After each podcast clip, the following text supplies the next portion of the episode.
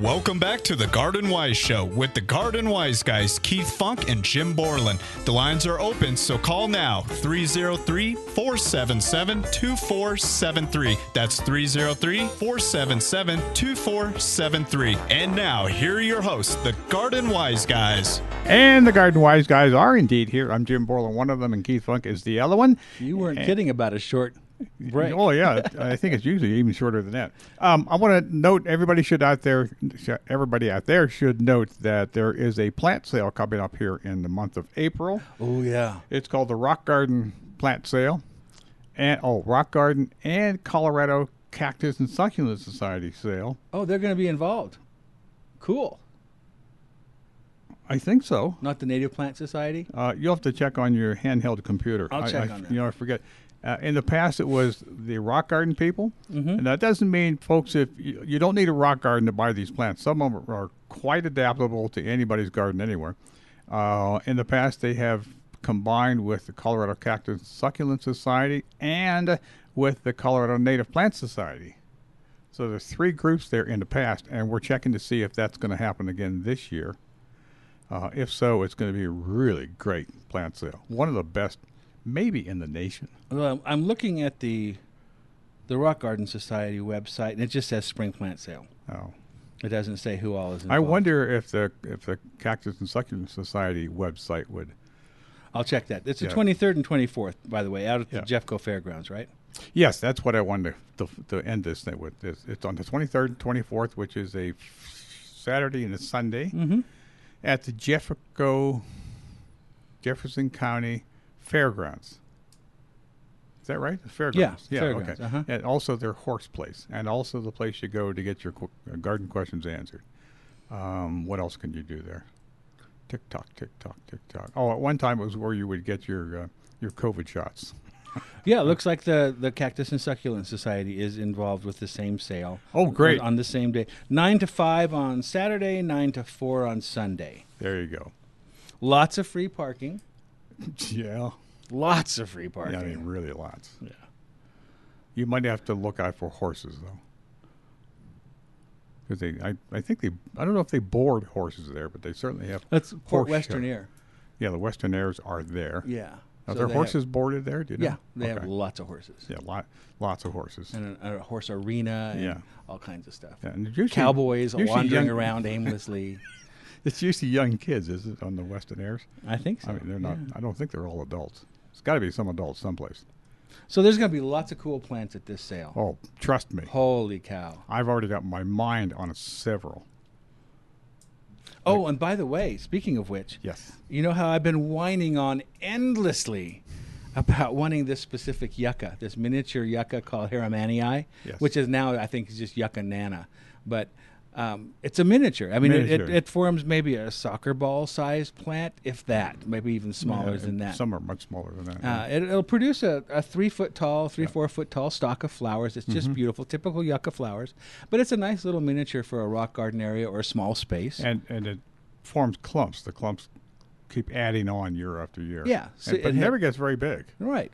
And I've just been wanting one forever. And I went, and, and last weekend was my first weekend back working at Nick's on the weekends. Mm-hmm. And I walked back to the yucca section, and lo and behold, to my absolute delight, was a bunch of one gallon yucca harrimaniae. And they were beautiful plants. Yeah, they were well-grown plants. I don't Yeah. know if that's going to be the real tiny one though that you're thinking about. well, Oh. it better be. It looks awfully Yeah. small. Yeah, I've got a slide of some of those growing in the wild, but I can't figure out how to get the slides into digital form. You take it to a place that's professional and do that. Yeah, I've, I've tried it three different places, Really? and to come back, in my opinion, just lousy. oh, dear. That's too And, bad. and and I know with today's technical expertise, you should get something coming back that next to perfect. they should be able to digitally enhance your slides. No, they could do that too. Anyhow, well, let's get back out to the phones because people have been waiting long enough. Uh, who's up next? That's going to be Mike out in Littleton. Good morning, Mike. Good morning. Uh, glad to hear you guys back on the air. Quick question. I bought my wife some long stem roses a few weeks ago at King's, Yeah. and this morning we noticed they were uh, having new growth come out of them. Yeah. How can I save them? I don't think I don't Do think cut them back. And, I, Mike, I don't think you want to save those. Those are greenhouse roses.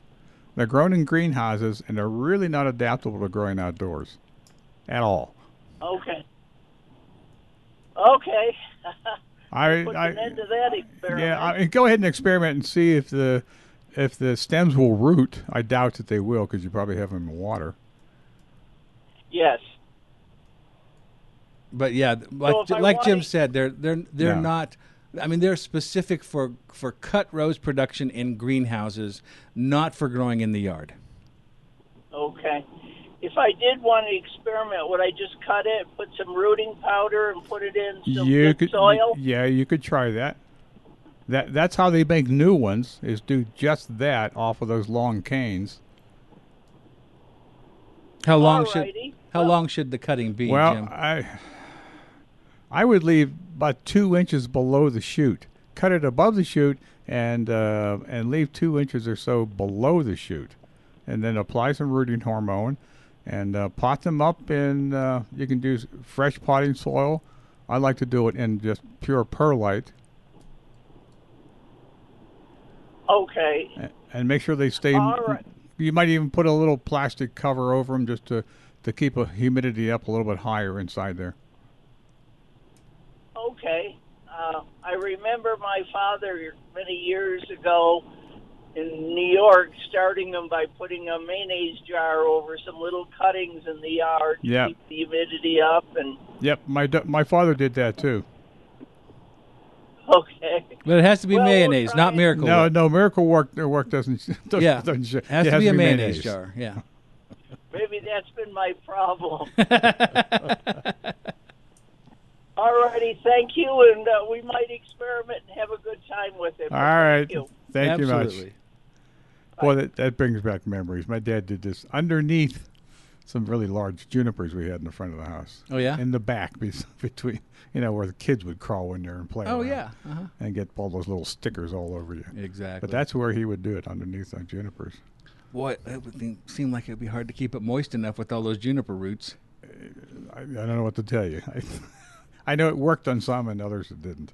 I see these wacky things on Facebook about taking a potato and cutting a hole in a Oh, potato and then dipping the rose cutting into honey and then sticking it in the potato and then sticking the potato in a pot of soil. And like, really? Along with That's some, a waste of a lot of good uh, I- edible along stuff. with some chopped chives around the edges. yeah, there you go. or sli- or slicing a perfectly good tomato and planting the slices. Yeah.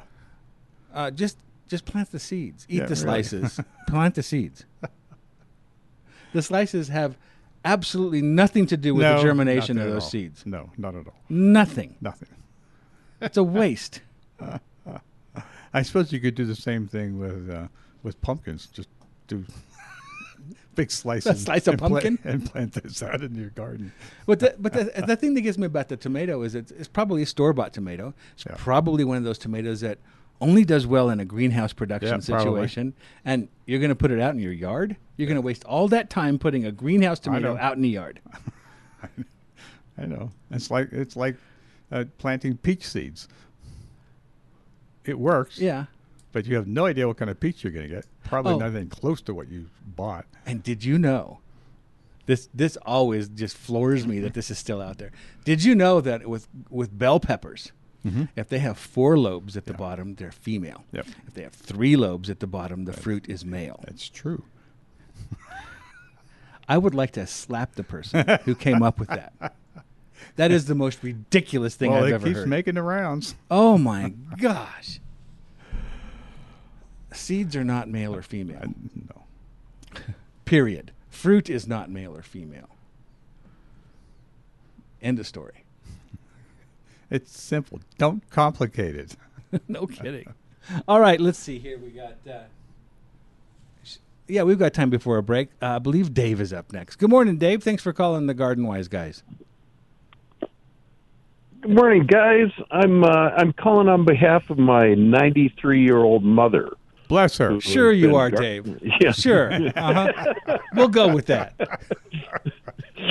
yeah. I, I I got some female tubers. Uh, anyway, we've got uh, we've got these uh, dinner plate dahlia tubers. Yes. Uh-huh. And her her question is: Is it best to pot them now Yes. or Yes. wait? Oh, okay. And her next question is: uh, If it is, we do pot.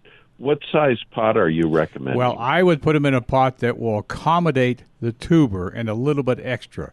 Now, we all know that some of those dahlias can get up to be six, seven, eight feet tall, and it would take a, a, a pot, you know, the size of uh, the size of a Volkswagen. That isn't what you want to start with. You just want to get them started and roots started, and a little bit of growth. You want to get a head start, so when you put them out in the garden, they are ready to go. So th- basically, Oh. the smallest pot you can comfortably fit the tuber in. oh, okay. So All probably right. not bigger, probably somewhere around a six inch. Yeah. Okay, and what what are these? Uh, I just heard something about smart pots. What are is that? Smart anything pot- to use or? Well, those those are the ones they sent to school. Yes, they're very well educated, and uh, they're, it's, Oh. a, it's a cloth. It's a special type of cloth, uh, and and these are for these are for use outdoors. So Oh, uh, they're typically quite quite a bit larger than your normal flower pots.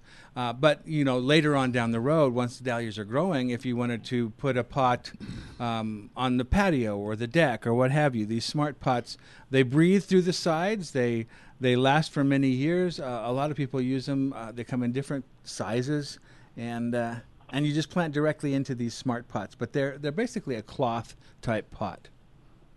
Okay. All right. And is there any difference between, say, a clay pot or a plastic pot to put the tubers in for now? I would put them in a plastic pot because the clay pots are going to lose water through the sides of the pot. And they're Oh, already okay. water hogs. So you don't need them drying out any faster than uh, than they need to. And then make sure they're in All a lot of very strong light. Oh, okay. You know, a south right. wind, right in a south window, would be the best place, or or a greenhouse if you've got if you're lucky enough to have a greenhouse. But a south window, uh, direct sun for as much of the day as possible to keep them nice and short and stocky. Okay. And last question: We've got a bag of uh, fertilome potting soil that was, you know, open um, uh, last year, and it's been out in the shed. Is that still good? Yeah, it probably is still good. I would go out there and get a, a quart of water, whatever size your bag is, and uh, and sprinkle that over the top of the of the soil. And, Oh, if, and if you can, mix the the moisture in with the soil, so it's ready to go in pot as soon as you take it out of the bag. Yeah, it's going to be very dry. Very dry. So uh, what I do is Yeah. mine. I, I put I put the amount of soil that I want to use into a bucket, and I add water, and I get in there with my hands like I'm mixing dough, and I just keep adding water until you've got until the soil feels slightly moist but not wet and soggy. Okay. But if you just Well, pour that- it over the top, it's not going to soak in very well. Got it. Okay. Well, I appreciate your help. My 93 year old mother really appreciates your help. All I'm right. sure she does. Thanks, guys. Have a good day. Thanks, All right, Dave. You too. All right, should we go to a break, Sean? Was that was that? uh, I think that was a head an nod. okay? Yes. okay. W- We're, we're going to take a little break and uh, we're going to come back here and answer even more of your questions right here on Legends 810. What's your lawn good for? After all that watering and maintenance, is your lawn supposed to be admired like some ancient statue in a museum? No! It's supposed to be enjoyed. It's for you, your kids, grandkids, pets, and friends. You should spend warm summer evenings leisurely eating dinner, afternoons watching kids and animals run back and forth. It's a place to have water balloon fights or touch football games. But your grass can't take that kind of pounding. Soon you see dry patches that turn into dirt and mud. You need a lawn that has been engineered to withstand lots of traffic and still thrive in our Colorado climate. You need Colorado's own Turf Mix. It's a well balanced blend of award winning grasses that grow in sun or moving shade and tolerate heavy foot traffic. The aggressive root system creates a dense, thick, wear resistant turf perfect for outdoor adventures. Plus, it's insect, disease, and drought resistant. Colorado's own Turf Mix is available at your favorite local independent garden retailer. Did you fight a lawn full of pesky weeds last year? Fertilome has a solution for that. Fertilome for all seasons is one of the longest lasting weed and grass preventers on the market. It will prevent crabgrass and other weed seeds from germinating for up to six months. So apply it early and let it do the work. It also has a unique blend of slow release fertilizer that contains important micronutrients, including iron, that will green up your yard all summer long. Use the product the professionals use. Fertilome for all seasons. Look for Fertilome for all seasons at these and other independent garden centers. The Tree Farm in Longmont, Wilmore Nursery in Littleton, Creekside Gardens in Littleton, the Flower Bin in Longmont. And as always, make sure to tell them the Garden Wise guys sent you.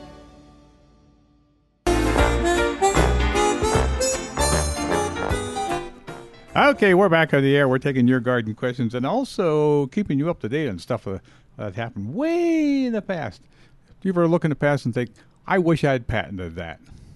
Oh, I wish I'd come up with that idea. Well, Charles Hall had a great idea.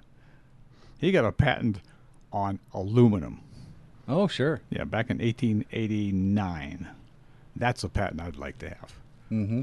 It's probably run out by now. I think that only lasted 15 years or something. Yeah. I'd, li- I'd like a patent on all new ideas. I don't think you can. It's too general. You can't.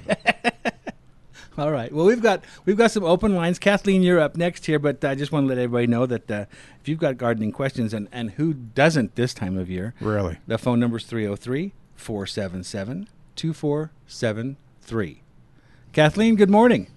Good morning, guys. Um, I have a question. I picked up a box for begonias over at Sam's Club, and it says plant your flower bulbs in peat moss, which I did, and keep them moist. And now I've got some coming up, but it, I had to get a bag of peat moss that must be like I don't know, 50 pounds. It was a huge bag. Yeah. What do I do with it? The rest of it? Can I put it in my garden? What Yes. do I do with peat moss? I'd keep it until next year. What? Your peat Huh? moss. Why Yeah. couldn't you just dig it into the soil? Well, I in- mean, in you the can, garden? you you can certainly do that. Okay, what what would what would be bad? I mean, what does I don't know. What do you use peat moss for? well, uh, let me ask you another question first. What are you going to do next year when you get more of them and you need more peat moss? Go out and get another 50 pound bag? Yeah, I think I just wrap the bag up, uh, seal it up, and uh, keep it stored until next year. Well, I have to store the begonias in it over the winter, right? Yeah, but it's it's not going to take that much for storage of begonias. oh, okay. Oh, and by the way, you're putting them in peat moss, which you know it's going to work, but you need you have to fertilize them because Well- there's no fertilizer in peat moss. okay, during the summer, I, what what's the analysis? What do you think I should get? I would just use an ordinary old um, indoor. Miracle-Gro is what I That, have. that'll be fine. That'll work. yeah. okay. And do it on a regular basis because again, there's just nothing in peat moss.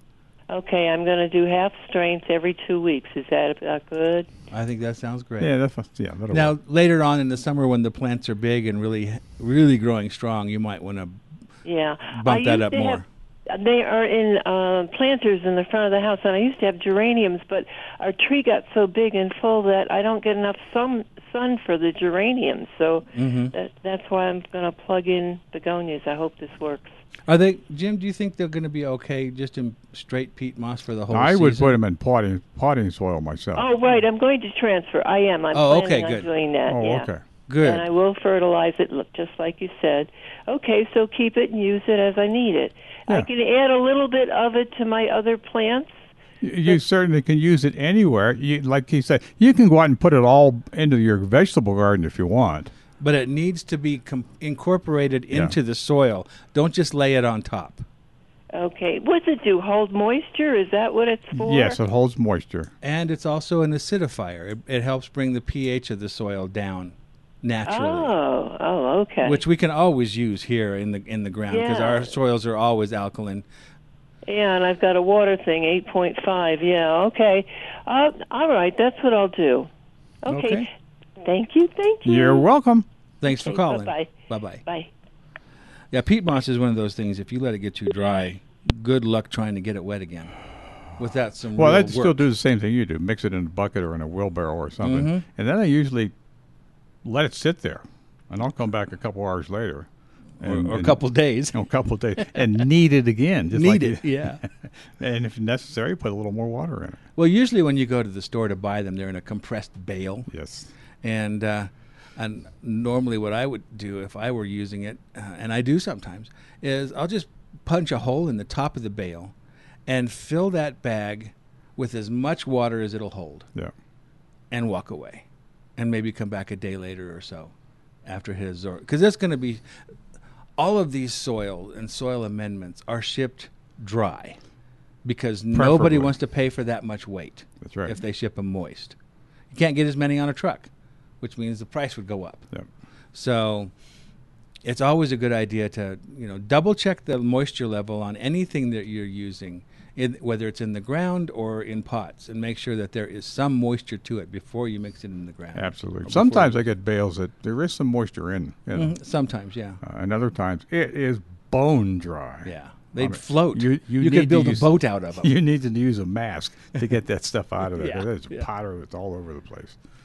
Now, as far as potting soil goes, when you mix some water with your potting soil, um, what I like to tell people is it should have enough moisture in it that you can make a snowball out of it. You can pack a pack it together with your hand and make a snowball out of it. But then, you know, it shouldn't be so wet that that water runs out when you're doing no, that. no. And and you should be able to take your finger and poke the snowball, and it'll And just crumbles. crumble. Yeah. So that that would be the ideal amount of moisture. Another way uh, you can do this for your garden soil too is uh, just grab a handful and compress it. Not not as compressed as you can possibly get it. Just compress it, and then open your hand and shake your hand. Mm-hmm. And if it falls apart, then it probably has enough moisture. If it But it- stays really tight, then it's got too much moisture. in it. And if it doesn't form a ball at all, Yeah. if you open your hand and it just crumbles immediately, it's too, dry. Too dry. So hopefully that helps. I hope so. You can come over to my house and do it. Yeah. And just because it works in one part of the yard doesn't mean that it's going to be the same in another part of the yard. I use heavy water in some parts. Do of you use yeah. heavy wet heavy wet water? Yeah, deuterium. it's, it's radioactive a bit, but it goes away in you know a couple months. a couple months.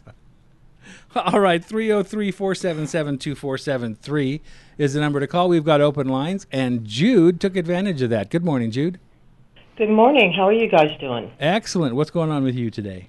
Well, I um, planted some peppers and some tomatoes in little, you know, the little things that you buy at the store, and had the he- I had heat mats under them and the dome, and they got, you know, you couldn't see through the thing because it got very moist and everything.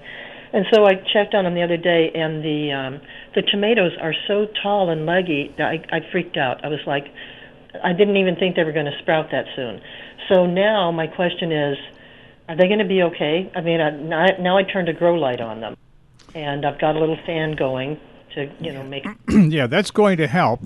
Uh, they're obviously not going to get any shorter now, but uh, that's going to help. And anything else you do, you put the grow light on it immediately.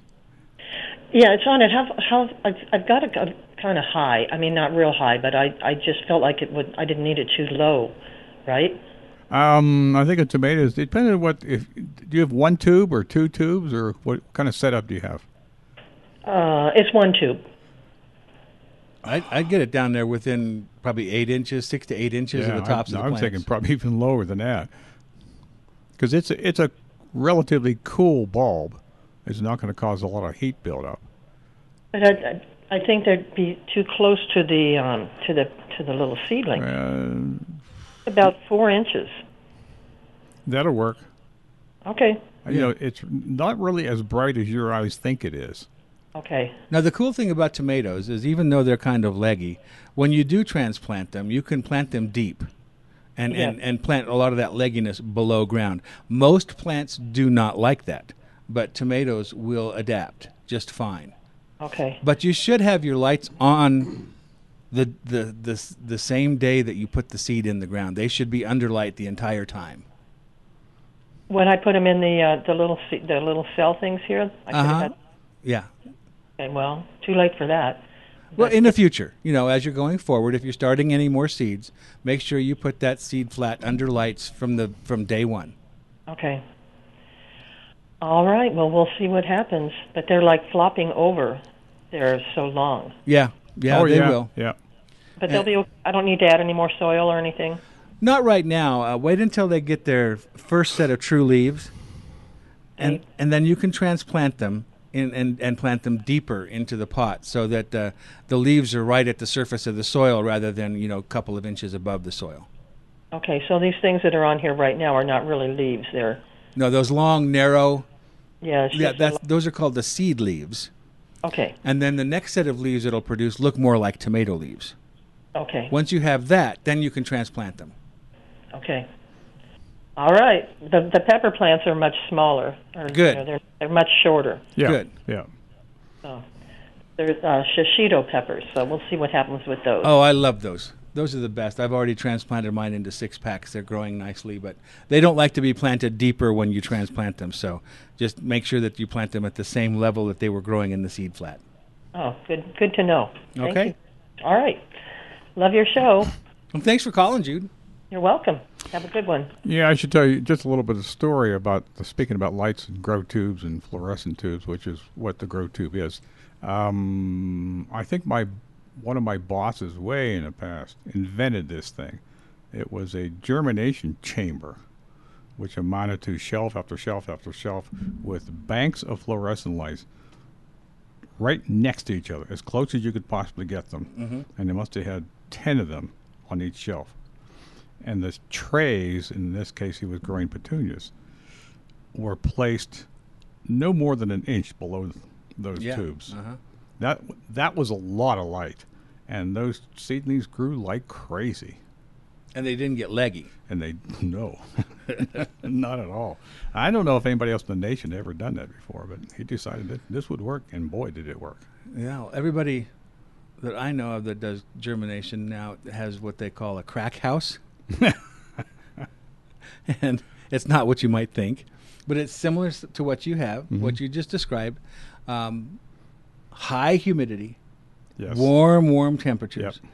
And it's to crack the seed, Yep. essentially. Crack the seed coat and get them to start germinating. And then as soon as that happens, they move it into more light. Yep. And, uh, and go they have entire rooms Uh-huh. with with um, the racks on wheels Uh-huh. that they move into there, and the the racks are designed that they have fluorescent light at the time, and now we're going with probably LEDs, but uh, right right uh, on top of the seed seed flats.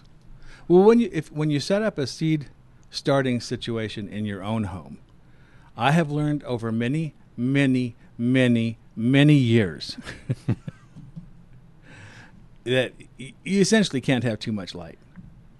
And if you're going to use a fluorescent light fixture, I would make sure that it is no fewer than four tubes Yep. per fixture. And then those tubes need to be down within a foot of your seed flats. And your seed flats need to be right under the tubes, not off to the Not side. off the side, no. Not at the end of the thing, because uh, you know the the brightest light is going to be toward the middle of the tubes, and as you approach the very ends uh, on either end, the, the light diminishes. So, you know, keep them in the brightest spot you can. And I, I like I said, I go for no less than four tubes. I've got some fixtures that are ten tubes, some that are eight, some that are six. And depending on the seedlings, you can leave those on 24 hours a day. Mm-hmm. Others, some seedlings don't like that, but so you just turn them off at night. Yeah, and your electricity bill not, might not like that if you have lots of them. True, but with LEDs, you can cut back on that. Definitely, definitely. All right, 303 477 2473 is the number to call. We've got open lines right now, so you can just pop right in there. Are you signaling? Do we need to take another break? We're going to take another break now and get it out of the way so that we can uh, answer your garden questions. And there's plenty of room for you to call in here at 303 477 2473 right here on Legends 810. It's like the difference between soft, gentle rain and a monsoon. That's how I compare the effect of a Dramm rain wand on plants to the hard blast of a typical spray nozzle attachment to your garden hose. Water flows through 400 tiny holes in the Dramm Rain Wand's soft shower nozzle to bathe and refresh your plants, not damage them or wash away soil. Its handy reach handle has a 60 degree bend and conveniently extends to more distant garden rows and hanging baskets. And there's a fingertip shutoff valve. No wonder professional growers in the greenhouses and nurseries use Dramm watering tools. Today, there are imitators, but nothing matches the superior quality of the original, invented over 50 years ago. They're simply the best. Dramm watering tools are available at Tagawa Gardens, Nick's Gardens, Jared's Garden Center, and Lafayette Florist and Greenhouse. Spring is in the air at Nick's Garden Center. Come see for yourself one of Colorado's largest and finest family owned garden centers. We have 10 acres with an unbelievable selection of top quality plants and the finest garden accessories. Get a head start on the season with seeds, seed starting supplies, onion and potato sets, hardy pansies, herbs, spring bulbs, houseplants, soils, and fertilizers. Come see many unusual plants as well as trusted favorites. All the newest varieties of trees, shrubs, evergreens, roses, and perennials are arriving weekly. Our bulk and landscape yard is stocked with compost, mulches, and decorative rock with delivery available. Our friendly and helpful expert staff is ready to assist. Nick's Garden Center, celebrating 35 years of color, quality, and service. Located two blocks north of Iliff on Chambers Road. Also, visit us at nicksgardencenter.com. Smart Pots, the original award winning fabric planner, perfected design through 30 years of professional real life use in the field. Perfect for just about any use, from home or balcony to professional growing operations. Join thousands of gardeners getting professional grade results, no experience required. So easy to use, simply unfold, fill with soil, then plant. Plants grow better in smart pots because the airflow through the porous container walls provides extra aeration to the root zone, resulting in prolific fibrous root structures. More roots allow your plants to absorb and take in more moisture and nutrients, creating stronger, more robust plant growth and amazing yields. Smart Pot containers are reusable and last for years, manufactured right here in the USA with the highest quality standards. The patented fabric is durable enough to last multiple seasons, yet porous enough to release excess water. No more overwatering. Smart Pot fabric containers are available in multiple sizes and shapes. The round pots come in all sizes and a variety of colors, perfect for flowers and vegetables of any size. The Smart Pot raised bed planters come in round or rectangular in a variety of sizes, giving you the flexibility to plant a garden almost anywhere. Find your favorite Smart Pot product at your favorite garden center, nursery, or grow store. To find your closest retailer, go to smartpots.com and use the store locator. While you're there, check out all the other Smart Pot products, informative videos, soil volume calculator, and online store. Smart Pots, the first choice of professional hobby gardeners.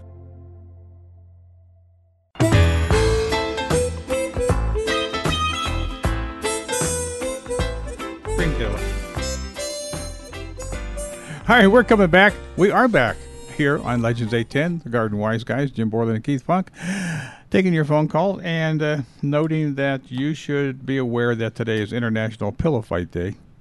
And I didn't bring a pillow. That is also then followed by International Firewalk Day. What's that? Guess. You have to walk on coals? Yes.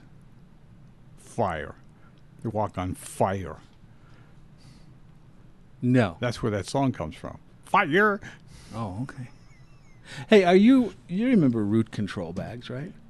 I I do remember them. I I have a Harry Lauder's walking stick growing in one right now. Oh, it's Oh, yeah? been there for 20 years. Above ground or No, in the ground? In the ground. It's still in the bag. Well, not Maybe. anymore. Well, for everybody else out there, these there, I just heard the Smart Pot ad. Mhm. Well, the Smart Pot came from the root control people. Oh, okay, The tree bag people. Yeah. and this was developed for nurseries, uh, growers, Mhm. where they would would plant their trees that were going to be for future sale. They'd plant them in this bag in the ground. And and it, and the way that it worked is the roots would hit the side of the bag, and it would root prune Mhm. the tree, so the tree didn't grow out these huge roots everywhere. Yeah. And it was maintained inside the bag for the most part, and then it made it easier to to get the tree out of the ground and send it off to whoever was going to. I think some people were actually putting the it's called a plastic container in the ground, Mhm. in rows out in the field. Yeah. And then the plant they want to put in there is in those bags. In the pot. In the pot. It's Okay. in the ground. So that we consider a pot in a pot. So all they have to do, do is go out there and pull the whole pot and bag out all at once. yeah, and they had handles. Yeah. Made so you know, no more big machinery to dig the thing. Well, so that somebody came up with the bright idea. Said, "Well, if that works for professionals growing trees and shrubs and that sort of thing, Why not? Why couldn't it work for the Homeowner. homeowner?" Yeah. And so they used this same technology to create these pots of out of this particular fabric or bag, I guess you'd call it, flat bottomed. Mhm. And and you can get them in different sizes, uh, you know, all the way up to like a 24 or 36 inch diameter grow bag, Mhm. or or smart pot is what they're called now, and they come in colors too now, Oh, which is nice. Or you could actually get a raised bed, a smart pot raised bed that could be six feet across. You take it out of the bag, you throw it down on the ground, unfold it, no wood or construction or anything involved. Throw it on the ground, right on top of the grass, or on top of your patio, or on, on your. Well, you, you might not want to do it on a deck because that's going to get kind of heavy. But uh, and, and fill it up with raised bed mix and plant. You can do it all in one day, all in one morning. Yep. And have a garden, and it's portable, so that if you're renting or you're in an apartment or whatever, and then you're going to move the next year or whatever, you can take it with you. You don't have to go out and buy a bunch of expensive lumber, which is it's pretty pricey these days. Yeah, oh yeah. And uh, And you can slip it down into a pretty pot.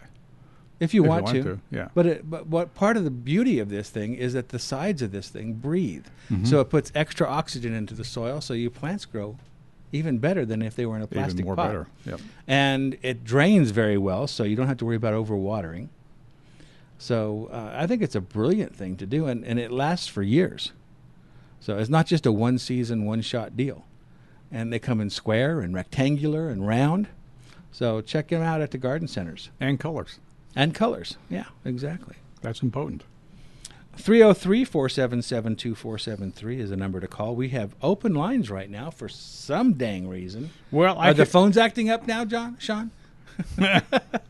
And since we have a little break here, I'm going to tell you about our Facebook page. We have all kinds of stuff there. Uh, we have a, a, a full page on the new Chick Charms, the Sempervivums. They come out in really brilliant colors, at least for Hens and chicks. Is Hens and chicks, the double name for Or it. in the UK, they call them house leeks. Yes. And I, I try to post all the new echinaceas, uh, and there's two more that I'll add sometime this coming week, and maybe even more if I find them. Um, Hey, did you notice on that Chick Charms thing, they came out with Chick Charm Giants now? I saw that. Where the individual rosettes of the hens and chicks will get 8 to 10 inches in diameter. I think that the special peel they put. they That's massive. Yeah, they are big. And they're still hardy. You can And- plant well, them yeah, outdoors. Yeah, or you can hold them in your hand over winter and they'll still live. Yeah, that's true. and a new azalea, which I reported on, called Star Style, and the azalea flower doesn't look at all like an azalea. Does it grow here? It looks like just these colored. I want to say colored petals. Well, they're colored, but the petals are very, very narrow, Mm. and they just flop all over the place. It's a weird looking thing. Yeah. And we try to put up new colocasias. There's one called Redemption, and I've already forgotten what that looks like. Uh, colors in the leaves, not just green, but all kinds of colors. So take a look at that sort of thing. Oh, and by the way, I've noticed that there are some hosta varieties, or hosta, whatever you want to call them, uh, coming out now with red in the leaves. Not just the petioles, but it's I- moving up into the leaves Yeah, now. I predicted that. yes, you did. Yeah, a couple years ago. So, I, And- of course, the- I have to have some. Well, of course. And you know what's going to happen. They're going to have fully red leaves somewhere down the road. Mm-hmm. And then the flowers will, I would suspect, will take on that red color as well. With flower stems, yeah. Yeah. And I found a nursery catalog that came in the mail the other day. I'd never heard of. I don't know why I got it, but apparently I got into a plant catalog mailing list somewhere, and they have sassafras. Oh, boy. Get two. oh, they have a they have a three pack. Uh, they're bare root. They're like a foot and a half tall. Mm. So I was going to get three of them, and, and one at least one's going to have your name on it. You put them, well, you would put them straight into the ground I think so. or into pots. Probably into pots, in the, or maybe just plant them into the nursery bed in the I have on the side of the house on the east side. get them started, get them growing. But I'll, I'll pot one up for you. Well, if you pot them up, you'll probably use uh, potting soil, and that Mhm. has a lower pH typically Yeah. than does our native soil here. Mhm. And I think that's going to help them. I want to find out where their what their source is, though. If it's Yes. Florida, I'm not going to buy them. Yes, because they grow all the way from, like you said, Florida. I know all the way up into Pennsylvania, and I think way north of that. Yeah, I'd, I'd want something from a northern source so that Yeah. there's you know a snowball's chance, and you know where Yeah. of them growing here if they're from a northern source. Yeah. Least You and I both had problems with that tree. I will grow one. I will. Okay.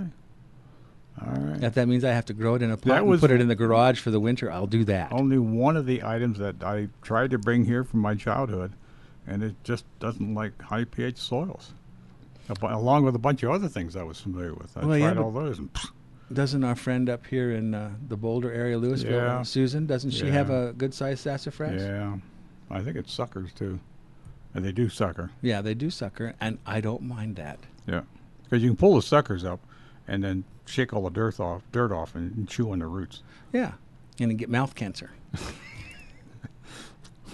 when I was a kid. I didn't care. and you can make tea out of the out of the bark of the roots too. So Oh, Nancy called in and wants to know where to buy Chick Charms Giants. good question. No idea. we just we just bring it up so that when Yeah. you're out in the garden centers, and if you're like me, you travel to as many as you can in the spring, as often as you can, Yeah. because the the stock changes almost hourly sometimes. Um, to be on the lookout for them. Yep. Now Keith and I have seen pictures of entire greenhouses filled with nothing. You can't walk in the greenhouse. There's no space for walking. It's a solid mass of chick charms. Mm-hmm. which you know you do some counting on them. It's probably tens of thousands of them. Mm-hmm. Now, getting out into the rest of the country, ten thousand is nothing. Nothing. Yeah, exactly. And and the Giants series, and they're going to come in lots of colors, the same as with the small chick charms.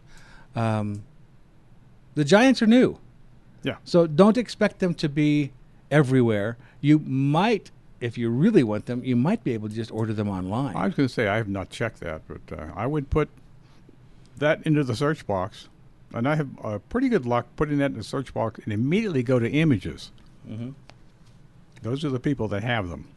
And sometimes if you go like with the Chick Charms, you might go to the the Chick Charms website, and they that, might have yeah. a uh, a dealer locator for you, where you just plug in your, your zip code, and it'll tell you the nice. slow, the closest place to get them. That would be nice. Very That's nice another way to indeed. go.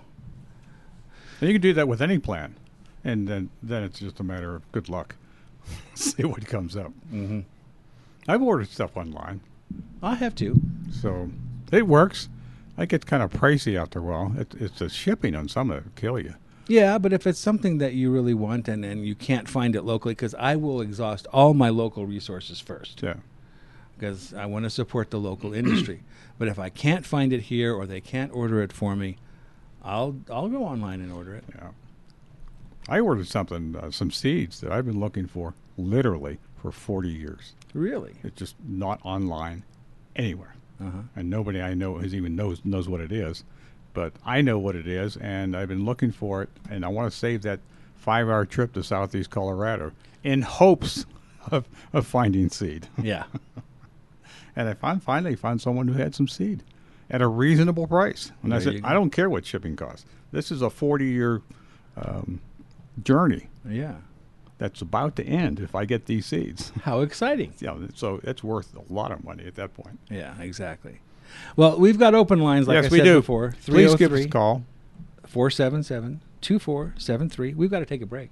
All right, we'll take a little break and come back, and we hope that our line's completely filled up to the gunnel here on Legends 810. Did you know that many of the landscape plants that have traditionally been sold in Colorado are plants that grow better in other regions of the country? Areas that get more moisture, have richer soil, and don't get our intense sunlight and weather? If you've ever looked at your garden and thought, wow, this plant needs a lot of water, or geez, I really have to baby this plant to keep it alive and looking good, it could be because those plants just aren't suited for our tough Colorado conditions.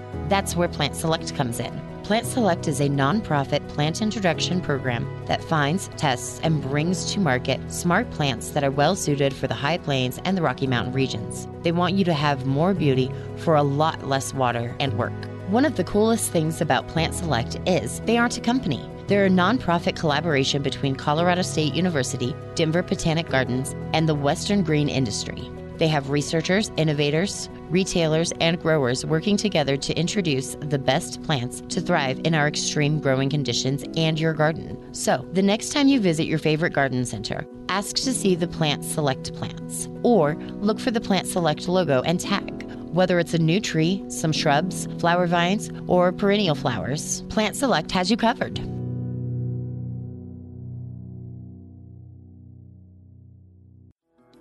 Do you have weeds popping up in your lawn? For most weed killers, our spring temperatures are too cold to have any effect. Fertilome has a solution for that Weed Free Zone. Weed Free Zone is one of the few weed killers you can use this early in the year.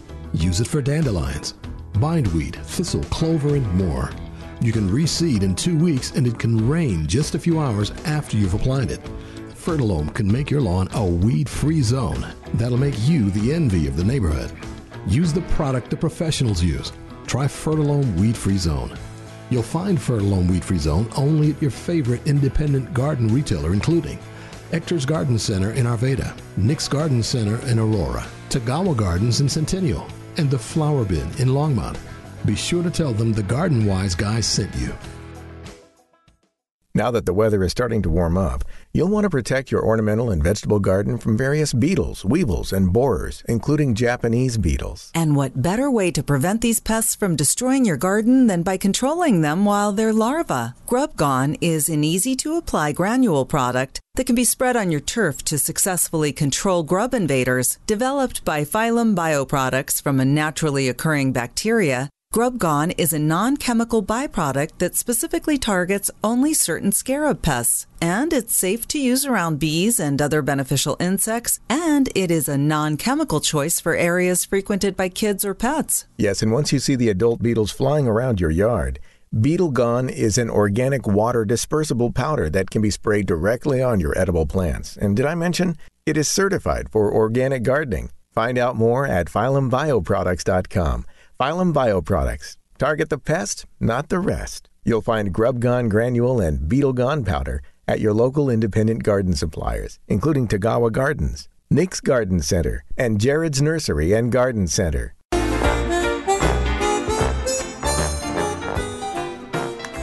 And we are back taking your phone calls, and uh, I think a couple of people may have called in there. In the meantime, let me tell you that sun rose this morning at 642. Sunset 725, so that leaves a plenty of light out there to do some gardening. Record high 84 degrees, supposed to get up to 70 today, and the record low minus 2 degrees on this date in history, which was in 1975. That's just meanness. It is. Our statewide uh, average of snow depth right now is 91%. South Platte, which is where we are, is 92%. And the highest anywhere in the state is the Gunnison River Valley at 104%. Good for them. Yeah, good for them. I want some of their water. All right, back out to the phones. Uh, let's go see what Jude is up to right now. Good morning, Jude. Hello again. Hi. So when I called before about my seedlings, I forgot that I have a little list here. I a few weeks ago you were uh, talking about autumn amber. Yes. Assume- I have a planter in front of my house, so it's like it's a brick planter. It runs, you know, like from my front porch to the end of the at the end of the house. So it's not in ground, but it's like um, it's very deep. Do you think those sumacs would grow in that? You know, they probably would, but it's risky because of the winter temperatures. That, that root ball is above ground. So it's Mm. going to get much colder above ground than it would if the plants were down in the ground. Mhm. So you, if you're a gambling person, I'd say go ahead and give it a shot. They're pretty darn hardy. Um, but you know, if we have one of these really nasty winters where we drop down to minus 25 for several days, uh, you may lose them all. I don't think that's going to happen. Okay. But uh, okay, well, uh, yeah, I might give it a try. Yeah. So, do you, can you uh, do you have any other suggestions? What else might grow out there? It's like I, what what's growing there right now. I think is called candy tuft. Yeah, I yeah I shoo. The problem here is that we don't know, in general, how low the temperature can get for the roots of many of our plants. Mhm. We know about the tops of them that are exposed to winter, but the roots typically do not get anywhere close to the air temperature that we experience above ground. So, and this is what we're dealing with here. So, I can't really recommend anything reliably that's going to make it through an above ground kind of a planter situation. Okay. So, I would, if I were you, I would probably stick with annuals. Now, you find that Candy Tuft works well. How long has it been in there? Since the planter was built, probably over 10 years. Oh, okay. So it sounds like it's going to be reliably hardy. Um, you may try other things that sort of candy Tuft lookalikes, like uh, uh, basket of Col- basket of gold, Mm-hmm. uh, whose name's changed about three times since I learned Yeah, of it, and and other things like that. And just keep working your way down the line and see if you can find things that are going to grow in your particular situation. Now, what I have found is that if you if you look this up in books and what have you, and there's very little about it, like Jim said, is that they recommend that you always look for a plant that's at least one zone cold hardier than the zone you're in. We're in zone five, so you'd want to look for a plant that's at least in zone four. Zone 4 plants. Oh, that's a good idea. Okay. Okay. All right. But like Yeah. I said, it's it's a risk. You, I mean, you may end up losing some or all, or you know, every other one. You know, it, it just depends on the winter. And of course, the winter watering is also important as well. Right. Well, I have had some columbine that did okay, but I haven't seen them coming up yet. Mm-hmm. And uh, coral bells. But nothing seems to flourish. Okay. It could also be the soil. I mean, it, ha, has it been refreshed at all? No. Maybe it's me that's the problem. I will try. I'll do that. I'll, I'll throw some um, compost out there and Dig it in good and Yeah, fluff up that soil because it can get compacted over the over the years, and that that causes some some difficulties for plants. So even just digging it up without even adding anything would probably help, but adding some compost would be great. Okay. All right. Thanks again. You're welcome. Appreciate it. Bye. Mm-hmm. Bye. I'm holding in my hand a list of plants, garden plants mostly, that and, and what their root killing temperatures are. That the root killing killing temperature in, in this case is the highest temperature that killed more than 50% of the root system. And there's a bunch of things I know, but nothing that people would people would typically put in a planter we just discussed, except maybe something like Vinca minor, which is very common. We all know what it is, a vine on the ground. Its roots die at 15 degrees above zero. Yeah, and We- that happens regularly here. Well, we in my house, I think the lowest we got this winter was minus four. Okay. And if I had uh, things in an above ground container, that's it. They're How done. long? How long would it have to stay at that temperature Well, to kill it? That's the problem with above ground containers. It makes a difference about what the sides are made of. I think in her case it was brick or something. Yeah. If it's wood, it's a different situation.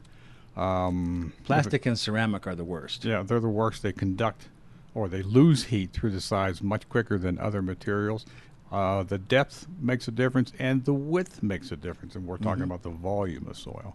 Yeah, and then if it's open soil, open to the bottom, open to the ground. Yeah, open to the ground is a big, big deal too. Um, so lots of variation in here. So it's difficult to say for you, uh, this is or isn't going to work. But like on the Vinca, if it was exposed to 15 degrees above zero for 10 minutes, is that going to do it? I or does it have know. to take two days to, for that to happen? And that those things are not listed, unfortunately.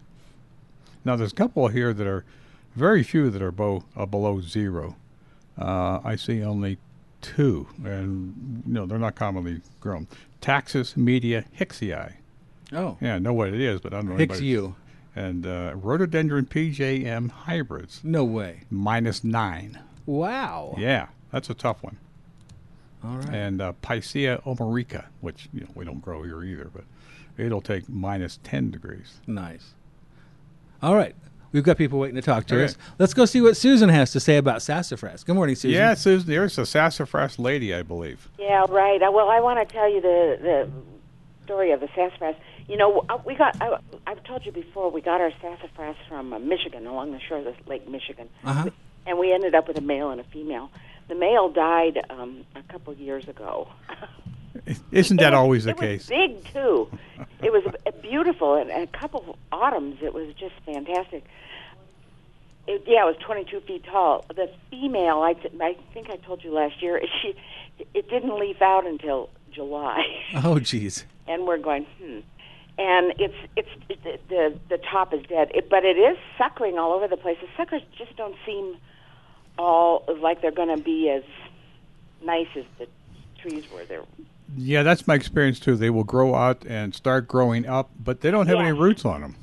They're still Yeah. attached to mommy plant. very very few roots. You know, we've tried we've tried and tried. My husband's tried and tried to grow you some seeds because we got seeds.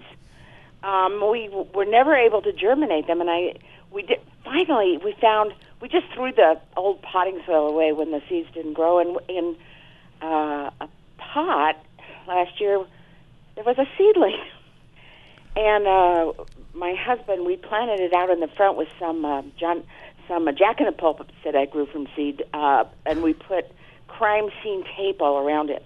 Sure that n- nobody d- stepped on the sassafras or the jack in the pulpits, but Good. we didn't put it down low enough, and a rabbit ate the top Oh, no.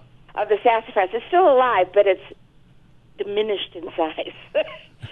Oh, so we'll see if. wh- But you know, we grow a lot of trees. We we have a lot of trees and shrubs from uh, uh, the east east, either the Appalachians or north north, and some of them will do okay for a while and not then kind of uh, struggle. Some of them do fantastic. The pawpaw's doing great. I know Jim, you have one of those.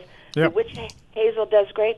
We have a big yellowwood though that I think it just does not like our fluctuating temperatures. Yep. Yeah, yeah. Yep. Because it's bleeding, it bleeds and it, it the bark cracks. And Oh, dear. Well, Hey, Susan, Su- we've got some music playing, which means we've got to get out of here, but we Okay. appreciate your call. Okay, bye bye. Bye-bye. I hope the caller uh, sure calls in next week. We can talk a little bit more about the strange things she has growing in the yard. I've been there. It's strange, I want to tell you. Hey, everybody, thank you for listening and participating in the show. As always, keep your shovel sharp and uh, be careful where you dibble. You can get into danger there. We're going to be back next week with your garden questions and some answers from us right here on Legends 810.